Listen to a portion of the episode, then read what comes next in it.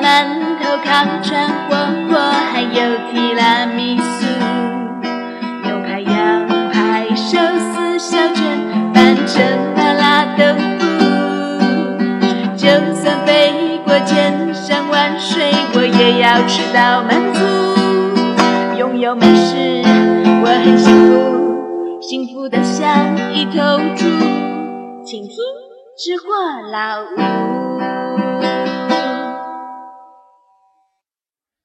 各位亲爱的吃货老吴的听众们，大家好，我终于回来了。哎呀，大概有将近两个月没给大家见面了吧？节目一直停了很久，很多人已经把我骂得狗血喷头了。当然有自我很多自己的原因。那么从今天开始，我们重拾话筒，一定要把之前欠大家的、漏大家的这个节目赶快都补上。那么从今天开始，我们就讲讲之前我去的一个地方，就是马来西亚。呃，这次马来西亚去的话，也算是蛮神奇的一次旅行啊！就只有我一个人，对你没听错，就 only one，就我一个人。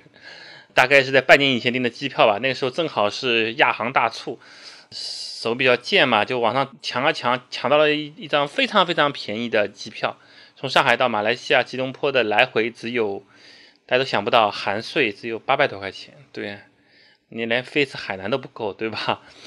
那到了九月份我们就去了嘛，去了之前有很多奇奇怪怪的事情，导致我最后是一个人去的，那也没关系嘛。我想一个人的美食之行也是锻炼锻炼自己，而且马来西亚作为一个，就是如果你以前一直跟团旅游，做想做一个背包客，或者想做一个自助游的人，第一次去海外，我觉得马来西亚和日本是两个最好的目的地。为什么呢？第一个，他们的旅游资源非常丰富啊，很多人去过那个地方。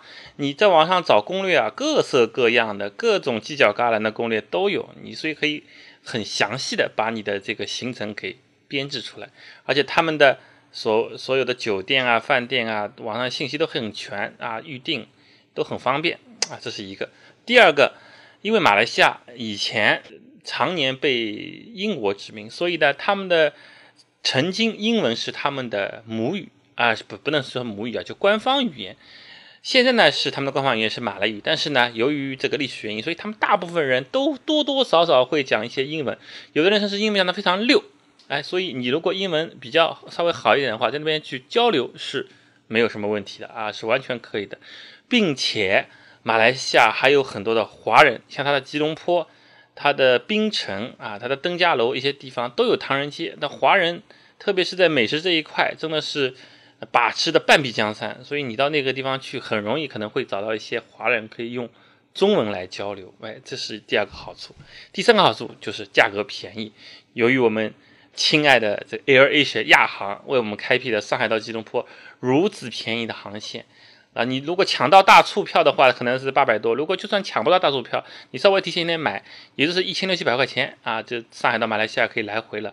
那么从吉隆坡作为核心，你可以去他们的第二大城市槟城，第三大城市古晋，可以去他们的东马。东马那边有很多美丽的海岛和美丽的沙滩，比如说三打根啊、仙本那啊，甚至还你可以再往东去那个著名的潜水圣地、潜水天堂斯巴达，这个是世界级的，就是全世界的潜水的爱好者都把那里视作为是天堂，它是完全不会比大溪地啊。马尔代夫啊，这些来的差的，包括斐济怎么来的差了，是真的是非常美。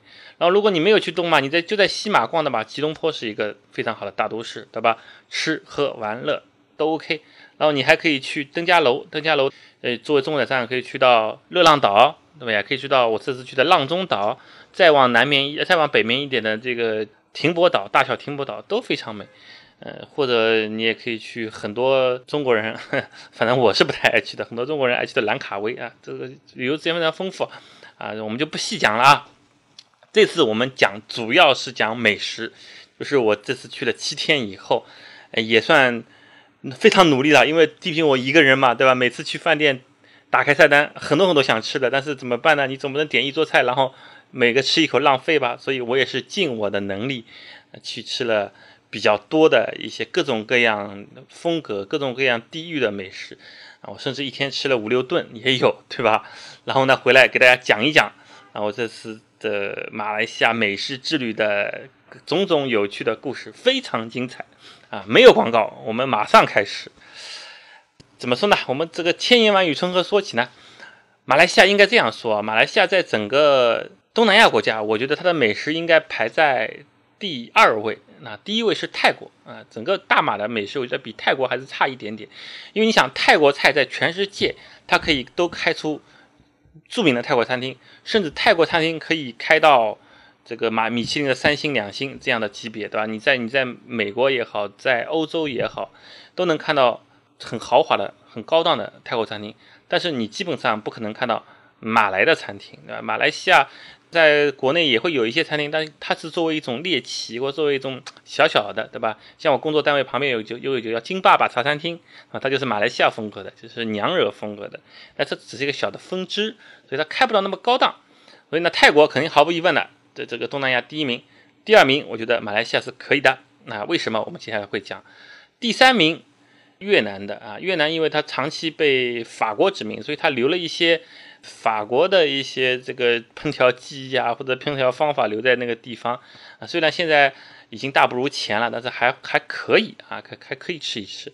那再接下来怎么印印尼的，你包括这个柬埔寨的、缅甸那些东西，他们都是每个国家有稍微有一点特色的东西，有一两个特色的东西，但是从整体水平来说，就要比这几个要差蛮多了，对吧？当然新加坡我们可以归在马来西亚啊，因为新加坡和马来西亚本来是一家嘛，对吧？一九六几年时候才独立的嘛。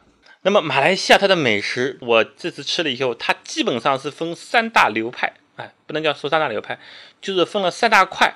第一块是马来西亚人民自以为豪的它的本地菜，马来菜，就是他说的娘惹菜，娘惹是个音译啊，其实它是最早最早华人下南洋以后，呃，发明的一些菜和马来西亚土著啊相相融合，它用了一些特殊的原料，我们等会会说到马马来的娘惹菜，捞沙啊沙爹啊，这算它的特色。这是一支啊，比较重要的一支。第二支印度菜，大家可能很难想象，在马来西亚，特别是吉隆坡的印度人有多么多么的多啊！我这也特地去了这个印度街。你看啊，在全世界各地，唐人街不稀奇，对吧？因为一些大的城市、一些发达城市，基本上都会有唐人街啊。日本人、小韩国聚集的地方也是比较多的，但是呢。印度人聚集在一起，甚至可以成为一条印度街的不太多啊。在放眼望去，整个世界不太多啊。但是吉隆坡就有一条印度街，而且吉隆坡的印度人基本上都在开饭店。因为印度虽然是一个啊，据我去过印度旅游的朋友，他是这么说的啊，打一个引号，像地狱一般的国家，打个引号啊。这印度爱好者请不要生气啊，印度朋友请不要生气。虽然是那样的。你包括卫生条件啊，这个食品状况啊，可能我们大家都要打打一个稍微打一个问号。但是印度人的确他非常会做吃的啊，你这点不能否认。他的咖喱是一绝啊，他的油炸食物也是一绝。所以在吉隆坡很多就是市井小吃啊，我们不讲高档的，不是说那个五十六层楼的 Sky Bar 或者是在啊双子塔上的那个呃法式餐厅之类的，我们不说这个，就是。人们日常每天要吃三餐的那个街边巷尾的市井小吃里面，印度餐厅占了很大很大的一块啊！基本上你走走一走几个街区，走几个街区就会有一个挺大的印度餐厅。印度餐厅的特色就是都是很简陋啊，门脸三四个门脸很宽敞，里面都是那种呃镶着金属板的那种木木头椅子，对吧？然后都只有电扇啊，没有没有什么空调，没有什么豪华的桌布啊，什么什么都没有。然后有有一排这个售货的柜子，里面都会放着啊各种各样的东西。我是吃了好几顿，我是冒着，因为这次去的比较匆忙嘛，啊，为什么提前六个月订飞机票，反而去的会比较匆忙？由于匆忙呢，所以我很多东西没有带，包括这个药物也没有带。在国外买药是一个问题，因为他们的药的品种啊、名称啊、效果和中国的药不太一样，我也不知道怎么买，所以我是冒着没有腹泻药，而且冒着拉肚子的。这个风险去了好几家印度餐厅吃，吃他们的翻饼、飞饼，吃他们的手抓饭，得出的这个一个很大很大的感受就是非常非常非常的好吃啊！至于怎么好吃，下面详细给大家讲。这是第二支，对吧？第三支就是我们华人的啊中国菜，中国菜在整个马来西亚真的也是非常的风行。但是呢，它有一个特点，什么特点呢？中国菜基本上都集中在唐人街。啊，它不像印度菜，不像马来菜，是散布在啊，像这个珍珠一样散布在这个城市里面的，它是很集中的，就是在唐人街和华人社区聚集的地方，有那么好几条街，就全部都是中国菜。你一抬头，你还以为到了中国的什么二三线城市呢？招牌都是中国的啊，什么金莲鸡啊，什么肉骨茶，都是中文招牌。啊，门口的这个大师傅啊。迎宾啊，服务员都会说中国话，会说粤语，会说中国话。那普通话他们现在也也也学的不错了，还会说那客家话、潮州话，简直就是到了中国的某一个小城市的感觉。但是呢，它就是集中在这块地方啊，这两两三个街区的地方，也非常的好吃。当你啊可能有一点吃厌了马来菜，有人有可能吃厌了一些印度菜的时候，你可以就可以去找唐人街啊，去吃些他们的东西是没有问题的，做的非常好。这个是。我指的是本地啊，他们本地土生土长的那些菜肴。当然，在吉隆坡这个城市里面，因为它是一个世界化的大都市啊，它每年的飞这个国际航班的吞吐量也是非常之大的，自然会有豪华的日料啊，会有豪华的法餐，会有豪华的意大利菜，这是毫无疑问的，你到哪都能找。还有一些。改良的、综合的，就是把马来菜啊，因为马来菜它相对来说比较市井嘛，包括中国菜啊，包括印印印度菜，它做的啊装盘装的好一点，原料用的好一点，然后融合一下，叫这个什么新啊马来菜、新印度菜也有，把它做的很高档，在这个餐厅里面，高档餐厅里面这个也有，但是这这个呢不是我们主要的讨论的范围。大家如果整个旅游途中啊啊去吃个一两顿，还是很享受的，在那个 Sky Bar 上面或者在这个。吉隆坡很很高很高的那个，大概有两百多米的一个旋旋转餐厅里面啊，吃一顿这个还是挺不错的。但是我们今天主要给大家讲就是市井小吃，我觉得市井小吃才是体会一个国家啊一一个城市真正城所谓的城市味道的心跳所在啊，这是一个一个气息啊，是一个城市的气息。我们这样说吧，马来西亚是一个很神奇的国家，它整个国家。幅员辽阔啊，分东马西马，东马西马当中，因为隔着一个很很大的海峡，所以它一定要用飞机、坐车和坐火车是没有办法贯穿马来西亚全境的。大家理解这个情况吧？就就分了两块。但是马来西亚只有一个大城市，整个国家只有一个大城市，就叫吉隆坡。吉隆坡城市的规模和它的档次基本上不输给世界上任何一个国际化大都市。你说不输给曼谷，不输给上海，不输给广州。不输给，它可能输一点东京哈，没有东京那么繁华啊，反正比香港稍微差一点点，那也也差不多，属于同一个档次的啊，不输新加坡，就是高楼林立啊，歌舞升平，各种各样高中低档的消费全部都有。它那个商场，我也不知道为什么东南亚人特别喜欢，特别喜欢造巨大无比的商场啊，巨大无朋的商场。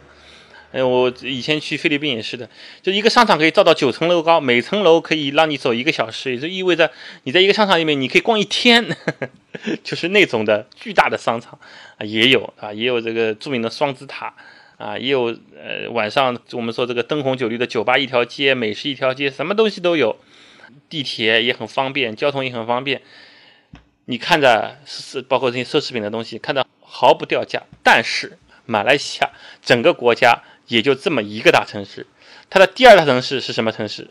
槟城。槟城已经是算是什么呢？它已经是一个以文化出出众的，已经不是以呃豪华，不是以物质文明出众了。它是一个联合国物质文化保护的一个城市，基本上就相当于中国的一个古城。你比如说平遥古城啊，或者像像西安啊，或者洛阳啊这些古城的味道了，房子。随便一个就是几百年了，对吧？但是它已经很少很少有高楼大厦了，啊，很少很少有这种灯红酒绿了。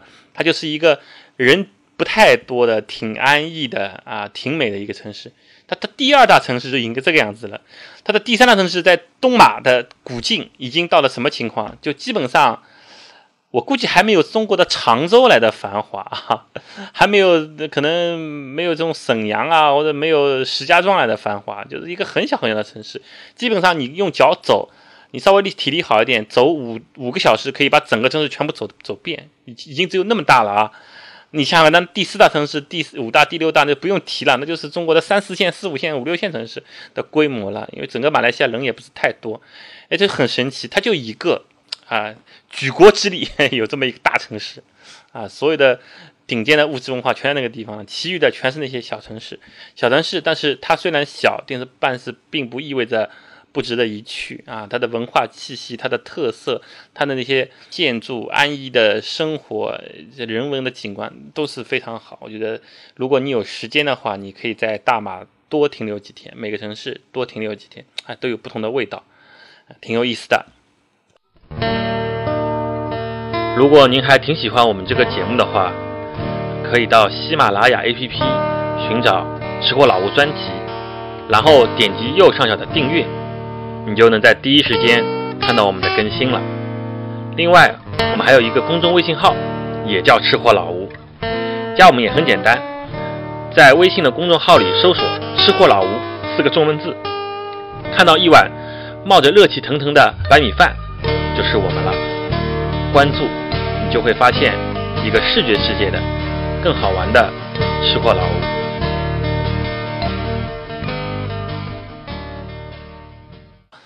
哎呀，我们怎么又这个离题万里了？说好说美食的啊。那么大马的美食我们说了三大流派。那么在吉隆坡啊，我们先说吉隆坡。在吉隆坡，你去哪里吃这些东西呢？吉隆坡呢有一个市中心叫五吉缅登。这个这个。名字都很奇怪啊，因为马来西亚是一个很纠结的国家，就是它的所有现在我们看到的文字啊，哎，有这样的特点，它是全部用二十六个英文字母拼的，就是说你每个字都看得懂，但是你不知道它什么意思。那为什么会这样呢？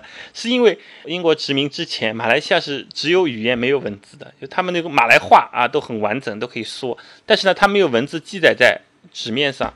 那么英国到了那边去做文字改造的时候怎么办呢？就是用英国人的二十六个字母的发音规则，去把所有马来话给拼出来，所以导致了我们现在去马来西亚，如果你你有的时候你会看糊涂，就是它上面一排是马来文的文字，下面一排是英文，对吧？双语嘛，但是全是用二十六个字母拼的，哎，你就觉得很诡异吧，对吧？所以这个五级缅登那个地方是中文翻译的，它的英文拼法就叫 Bukit 你你你读读看，你到 Bukit Bintang 啊，一读有有没有像东南亚的这种方言的味道，对吧？像像泰国的萨瓦迪卡，对吧？就是这种味道，哎，它就是马来文的翻译。包括吉隆坡，吉隆坡是中国的说法，它的标准发音叫 Kuala Lumpur，对吧？这个很很一读就知道是这种啊东南亚的原生语言的一种味道。所以呢，在马来西亚就是记地名还是比较麻烦的，因为它原来这个马来文很长，然后翻译成了这个。英文不是翻译成英文，翻译成了马来文的文字又很长。像我去浪松岛，必须要到一个它的这个海边的一个城市，飞到那个城市再坐船过去。那个城市叫什么呢？叫瓜拉丁加奴啊，现在叫瓜拉登加楼，它就古称叫瓜拉丁加奴，它的读法叫库拉登罗嘎努，是不是很难读啊？很难念啊。所以去呃这个马来西亚自由行的话。大家做一个功课，就是把这个地方的中文名啊、英文名、读音啊，然后它的这个马来文的拼写方法都都把它记下来。因为你要问的时候，你要问别的时候，你总是要把这个音发出来嘛，你不能只认识它嘛，对吧？你你你，比如说我要买两张票去瓜拉登嘉楼，你要跟他说了，对吧？瓜拉登嘉楼，对吧？否则他也不懂，你不能写给他看。好，所以这个是比较纠结的。好，我们把把这个线索拉回来。五 G 免登是。吉隆坡的市中心，最最最最市中心的地方，相当于上海的人民广啊，不能叫人民广场，应该是它的上海的淮海路啊、南京东路、南京西路这样一个就是以奢侈品大商场林立的地方。它的市中心范围不是很大，大概你完全可以用脚走得过来。然后，吉隆坡最最有名的一条美食街叫阿罗街啊，加拉阿隆，它所有的街啊。就什么什么街，什么什么街，前面的这个单词是 J A L A N，叫 Jalan，那，Jalan 阿罗，就是这个阿罗街。大概这条街有一公里多吧，就是这么长一条街，是整个吉隆坡最最著名的美食街。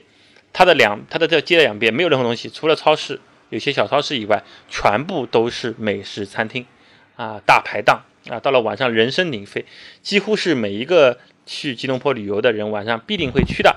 这样一个地方，那这里面有几样挺好吃的东西，我们会介绍到。这条街就在五级美登边上，也就是说，它离这个最最豪华的市中心是非常非常近的。它的地段就相当于上海寿宁路这么一个地段啊，甚甚至比寿宁路更靠近市中心啊，这么一个地段，所以逛来逛街的时候，最后就是很容易去逛到这个阿罗街，然后和阿罗街，呃，垂直阿罗街它因为有它的头上有这个丁字路口嘛，垂直的有一个坡，哎，吉隆坡的这个位置挺怪的，它的马路高高低低的，有的时候经常会有坡，有一个坡走下去就是吉隆坡的酒吧一条街啊，晚上人声鼎沸，大家可以在阿罗街吃。啊，吃到八九点以后啊，打的饱嗝，走到丁字路口左转弯下坡就看到了啊，人声鼎沸，各种老外啊，各各种这个本地人、马来人、华人、印度人在那聚集一堂的这个酒吧一条街，每个酒吧有自己的特色，有自己的乐队，有的放电声音乐啊，都非常好啊，这个就是一个娱乐的中心。这个是什么呢？就是说你初级游客啊，图方便或者看攻略，一定会看到这一块的，就集中吃的东西。但是呢，如果你要做一个深度游的话，那你就听我接下来讲，在吉隆坡的好几个地方，比如它的这个有一个以前的长途汽车站叫普渡 P U D U 普渡这个地方，虽然它现在已经不是呃马来西亚最著名的这个长途汽车站了，因为它在那个南湖又造了一个新的长途汽车站，但是这个地方以前是个地标建地标的性的这个地方，它的附近有很多好吃的地方。然后离普渡不远的地方往前走，大概也就是一公里多一点，那这个一个转弯就到了叫资场街。这个街这个街很怪，为什么叫资场街？我不不是很理解啊。在马六甲的那个唐人街叫机场街，我想是不是同一个字的翻译啊？因为据说华人到了吉隆坡也好，到了马马六甲也好，他们聚集在一起的时候，最先做的这个事情是养鸡。哎，因为这个地方很喜欢吃鸡肉，养鸡，所以呢，那条街就叫鸡场街，可能比较文明一点，就叫就改名叫资产街了。那个呢是中国城，应该是属于是吉隆坡的中国城，但是我不是太推荐啊。这个中国城现在已经变成了一个劣质小小商品批发市场，把中国最最。优秀的文化、美食文化，都把它这个饭店都挤到后一排去了。它的马路上很挤啊，人人人挤人，然后呢，头上都有天棚，就感觉很压抑的感觉。旁边两边全部都是买那些可能是浙江义乌产的，还是什么印度尼西亚产的，还是马来西亚那个小作坊产的，各种各样的这种劣质纪念品、劣质衣服，呃，冒牌的手表、皮带。冒牌的名牌等等，是变成这样一个还离比七浦路还要七浦的一个一一个地方。它相反，它的那些福建炒面啊、金莲鸡啊那些那些餐厅都被挤到后面去了。你甚至想拍一张它这个店头照片都拍不全，都被各种各样的这个什么红灯笼啊、气球都给挡住了。所以这地方我不是很推荐。好，如果你从中国城再退出来，往另外一个叫马斯加的 Jamak 的地方去，就是有那边有一个很大的地铁站。是三条地铁交汇的地方，那个地方呢有一条印度街，印度街倒是正儿八经的，这个上街旁边都有一些有印度风格的建筑物啊，有一些卖印度服饰的地方，还有很多比较正宗的啊印度餐馆，有稍微高档一点，有一些有一些是就是很敞篷的那些排档类的，这个地方我倒是建议大家，如果你爱吃的话，可以吃一下，就是以普渡为中心啊，这个方圆可能就是三公里，如果你。脚力比较好，完全可以走得到。如果脚力不好，你坐车也没有关系，因为我们还想说到，最近马来西亚的物价是何其的便宜，你打一个车，你根本不会觉得心疼。为什么马来西亚的价物价这么便宜呢？我给大家举个几个例子啊。那边的最便宜的肯德基套餐就是汉堡加上小薯条加上小可乐，九块钱啊，你没有听错，九块钱。啊，一个 Subway 的三明治，在中国你们大家都吃过啊。Subway 的三明治里面加蒜黄瓜，加这个培根啊，乱七八糟这个鸡肉卷什么东西的，最便宜的十块钱。看一场电影，在豪华的商场里面看一场电影啊，这是好电影院啊，GSC 的。普通厅二十块钱出头一点点啊，豪华厅就是两个人情侣坐很大沙发的啊，可以脚翘起来的啊，三十块钱。哎，这不是网上团购啊，就是到现场去买，就这个价钱。为什么这么便宜啊？你包括吃一顿饭，像我吃的我最便宜的顿饭，就是街边上很脏兮兮的那个印度餐厅，吃了一个呃夹着芝士的飞饼，配了两种咖喱酱，然后还配了一杯冰的这个叫凉茶啊，七块五毛钱。为什么这么便宜啊？他觉得很神奇吧，对吧？出租车三十块钱可以坐坐很远了，坐到你都忘记了。因为呢，马来西亚最近的经济呢不是太好，所以呢，它的物价和二零一三年，我二零一三年上一次二零一三年去的，和二零一三年相比呢，没有怎么涨。但是呢，它的汇率和人民币的汇率是在大跌。一三年的时候是两个马来西亚马币啊，不不不能叫马币哈，马币像骂人啊。马来西亚林吉特 （ringgit） 啊，林吉特两林吉啊两人民币换一林吉特，大家明白了吧？二比一的关系啊。那今年去的时候是一点五的人民币换一林吉特，你想想看跌了多少？就意味着整个马来西亚所有东西，你不要讨价还价的，他已经给你打了七折。对吧？大家算一算嘛，从二比一乘到一点五比一嘛，差不多打了七折嘛，对吧？然后呢，这些年我们的收入在上升，哎，他们的物价倒反而没有上升，所以你去了那边，感觉怎么那么便宜啊？什么东西都便宜，对吧？只要你不是很奢侈的消费，住很高档的酒店，干这种很高档的事情，就是一般的生活，你包括你租一个快捷酒店啊，啊，你你包括晚上去吃吃这个什么街边的小吃，买点东西啊，你甚至去商场里面。啊，买一个 iPad，买条李维斯牛仔裤，对吧？吃顿日料，你都觉得比上海、北京、深圳这地方真的便宜的，可以说便宜了一半吧。啊，比较比较夸张的话是便宜的一半也是有的。但是呢，有两个坏消息告诉大家：马来西亚有两样东西很贵，一个烟，一个酒。哈，为什么呢？因为马来西亚是一个基本上是以伊斯兰教为国教的一个国家。它的清真寺有非常多啊，大的清真寺非常多，在街上你基本上看到他们本地的女的都是这种包头巾的，大家知道这个包头巾都是伊斯兰教的，对吧？虔诚的这个信徒嘛。然后呢，有一些更加虔诚的是只露眼睛的啊，只露眼睛的，就是所有的黑纱都包起来，从头到底包起来的。那么穆斯林的话，他们的这个戒训里面是不能喝酒的，对吧？不能抽烟的，那所以他们的。在马来西亚本地，它整个国家是不产酒和不产烟的，它所有的酒和烟全部是进口的啊，为了这些非穆斯林提供，所以他们酒贵到什么程度呢？收他们收很重很重的惩罚性关税，一个嘉士伯的罐装啤酒一罐，在上海也就三三块四块钱嘛，对吧？他们那边卖到十二块钱，相比九块钱的肯德基套餐，你就知道它有多贵了啊！当地人是很难消费的啊。你瓶装啤酒如果在酒吧里买的话，都是要买到四五十块钱一瓶。啊，是这样的，就大的七百五十毫升那种的，很贵，对吧？烟也是很贵，差不多都是要，嗯，二三十块钱，三四十块钱这样的。但是你可以从中国带烟过去，你可以在海关里面买免税的烟。虽然马来西亚的烟很贵，但是马来西亚是对一个控烟非常非常非常松的国家，因为它还不是很发达的国家，所以它的它的烟民还是很大的，这基数还是很大。大家都知道。越发达烟民越少，对吧？像日本、美国烟民就相对比较少，也很严格啊。你包括英国、欧洲的很多国家，几乎有顶的地方都不能抽烟。那露天你也只能在一个小的范围里面围着这个垃圾桶抽，对吧？但是马来西亚全境随便抽啊，没我我反正经历了七天，没有一个地方不能抽烟的啊，不管是饭店还是宾馆还是马路上。还是什么地方，全部都可以啊！甚至他的商场里面都有一个地方让你抽烟，商场啊，这么神奇，所以你可以烟民不用害怕，你可以带着烟过去，在那边买就可以。但酒民呢，你就稍微克制一点了啊！你有的时候甚至喝，你宁愿喝点高度酒啊，这个洋酒啊什么的，因为它再贵的话也贵不到哪里去嘛。你如果你要喝啤酒的话，真的是，呃，会会喝的有一点啊伤腰包的啊。有一次我走在那个酒吧街上，我想逛一逛，看看哪个酒吧比较好坐进去。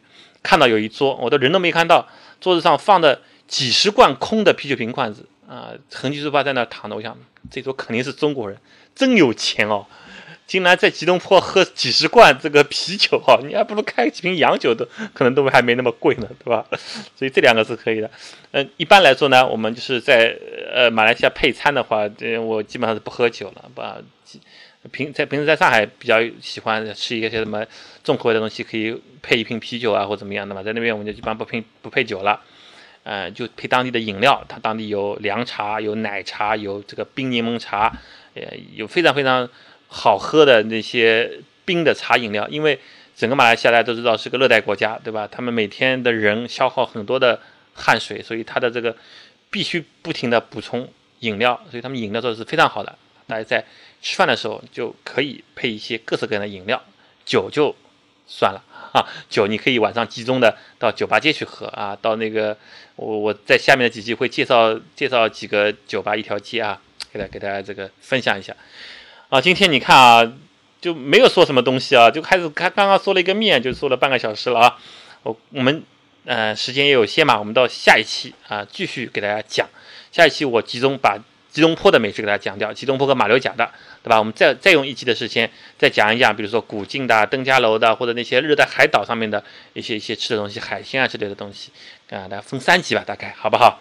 我们今天的吃货老吴节目就到这里，下期我保证在一个星期内给大家更新，可能三天就会更新，好不好？好，谢谢大家。